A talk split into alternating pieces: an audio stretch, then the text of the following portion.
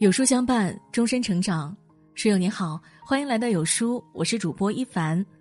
遇见有书，遇见更好的自己。有书视频上线了，想看有书视频，滑到文末识别二维码，关注有书视频号，听名人大咖故事，悟自己人生。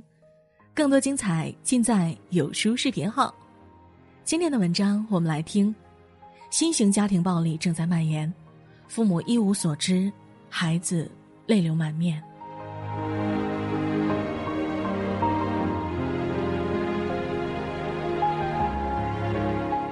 前两天刷到一条令人痛心的视频，视频很短，只有不到三分钟，却看得人无比气愤。七岁的小男孩放学后兴高采烈的回家，意外发现心爱的兔子竟然不见了，孩子焦急的原地打转，小小的身影在房间里来回穿梭，直到跑到厨房里。他才发现兔子已经被父母宰杀。看到早上出门时还活蹦乱跳的兔子，此刻毫无声息地躺在锅里，即将成为盘中餐。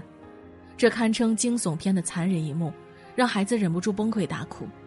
可父母却不为所动，甚至一边把孩子痛苦的样子拍成视频发到网上，一边不以为意地嘲笑：“哭什么哭？不就一只兔子吗？”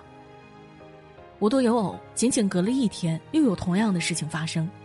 广东佛山的一对兄弟俩精心饲养了一对大闸蟹当做宠物，但父母却不顾孩子的意愿将其煮熟。看到两个孩子哭得声嘶力竭，爸爸还漫不经心、笑嘻嘻地逗着孩子：“好不好吃？香不香？”见此情景，很多人都愤怒地在评论区留言：“太残忍了，就缺这一口吃的吗？”中国小孩的被虐待日常，一点都不好笑，甚至有点悲哀。心理学家武志红在《圆桌派》中说过这样一句令人细思极恐的话：“在中国，你要当皇帝，只要生个孩子就行。”雷霆雨露皆是君恩，这句话在中国某些父母身上同样是成立的。比起打骂，习惯性忽视、否定孩子的感受，就像一把无形的剑，刺伤了孩子，父母还一无所知。孩子的哭声无人听见，痛苦无人知晓，陷入了没有回应的绝境之地。久而久之，他们就像没有根的浮萍，时刻在寻找落脚之地，害怕无人接纳，更怕自己无法落地生根。这或许就是许多家庭中最让人心酸的地方：父母明明深爱孩子，却在不知不觉中把孩子越推越远。缺少父母的尊重，是对孩子最大的伤害。生活中，很多人都有类似的遭遇，有些人以为自己早已忘记。但当看到类似的事情发生后，还是忍不住把自己带入，重新回到那种脆弱无助、孤立无援的伤痛中，因为他们在哭泣的孩子身上看到了当年小小而无助的自己。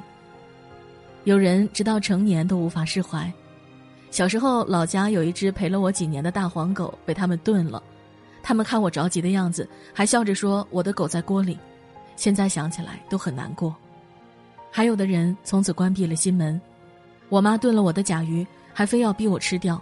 从那以后，我再也没有养过任何宠物。很多人会说：“至于吗？不就一个宠物，大不了再买一只。”我想说：“至于？”还记得那个被奶奶花十块钱卖掉小狗、嚎啕大哭的小女孩吗？河南新乡一个小姑娘辛辛苦苦养了一条小狗两年，没想到奶奶竟为了十块钱把它贩卖给了狗贩子。小姑娘对着奶奶又哭又闹，甚至追着狗贩子不放，但最后狗贩子还是将狗装到笼子，只剩下小女孩一个人无助地坐在地上痛哭起来。这件事的后续是奶奶看孙女实在难过，又买了一条小狗赔给她，可眼前的小狗再伶俐再可爱，从前的小狗也永远不会回来了。美国著名作家 M. 科斯特派克在《少有人走的路》一书中说。真正爱孩子的父母都明白，爱孩子就要尊重他们的意愿和感受，尊重他们做决定的权利。曾经刷到过这样一条新闻：河南郑州的雷女士因为孩子非常想养一只宠物，当她把孩子带到宠物店以后，孩子兴致勃勃地挑了一只鹅当宠物。两个月后，当初那个毛茸茸的小东西长成了标准的大白鹅，以前洗澡在脸盆里就可以，现在必须到户外才能解决。尽管有诸多不便，但雷女士并没有随意处置。给孩子养的宠物最好不要杀掉或是怎样的，我哭着也会把鹅养下去的。对于孩子来说，父母的尊重就是一道温暖的光，能让他们在前行的路上照亮前方，给予勇气。有人说，中国式父母最大的问题不是缺乏爱，而是缺乏理解和尊重。太多父母并没有把孩子当成一个独立的个体，而是当成一个没有感情、没有思想的牵线木偶。孩子不需要开口表达，只需要乖乖听话。于是，孩子的宠物可以被送人卖钱，日记可以被随意偷看，花费心力写的小说可以被撕成碎片。孩子的每件东西、每段人生。父母都可以指手画脚、随意处置，但孩子是独立的个体，你可以影响他，但不可以代替他思考，更不可以粗暴干涉。之前看过一则新闻，深夜十一点，杭州一位妈妈报警说，丈夫和女儿正在房间里面对峙，女儿还拿起了一把剪刀。原来女儿读大一，疫情影响还没开学就一直待在家，但父亲看女儿躺在床上，觉得她很懒。便直接掀起被子，不顾女儿的意愿，强行拍下女儿赖床的视频，甚至发到了家庭群里。女儿很委屈，自己明明一直都在家帮忙做家务，还被父亲责备，就一个人在房间生闷气。等到晚上十点的时候，女儿房间灯已经关了，父亲连着喊了她几声，她都没有回应。父亲怒不可遏，直接冲进去，一把掀起她的被子，大声吼她：“你怎么又睡？”这一次，女儿被激怒了。情急之下，她拿起了一把剪刀，在房间里和父亲对峙，因此惊动了警察。当民警赶来时，父亲却丝毫不以为意，反而振振有词：“你有多少隐私？我是你什么人？我是你爸。”纪伯伦说过：“孩子虽是借你而来，却不属于你。你可以给他爱，却不可给他想法，因为他有自己的想法。真正爱孩子的父母，懂得养育孩子的过程是如他所示。”而非如己所愿。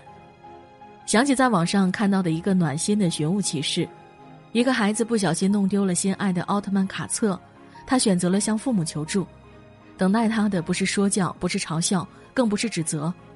什么破玩意儿，丢了就丢了。相反，他的父母用自己的方式，小心翼翼地守护着一个孩子的童心，在电梯口贴了一张寻物启事。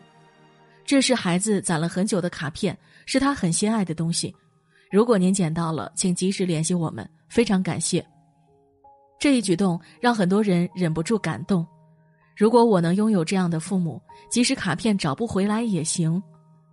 一个尊重孩子的父母，哪怕不能明白孩子的兴趣，也会换位思考，理解什么东西对孩子而言是珍贵的。最后，我想说，之所以写下这篇文章，并不是为了控诉父母，而是希望。伤害可以在我们这一代人终止。我们都曾是孩子，也终将成为父母。不要让自己成为那种伤害孩子还一笑而过的大人。养育孩子是为人父母的一场修行。我们能给予孩子最好的爱，就是我尊重你的不同，理解你的选择，支持你的决定。点亮再看，愿每一个孩子都能在爱的包围下健康成长，在父母的尊重下越走越远。越飞越高。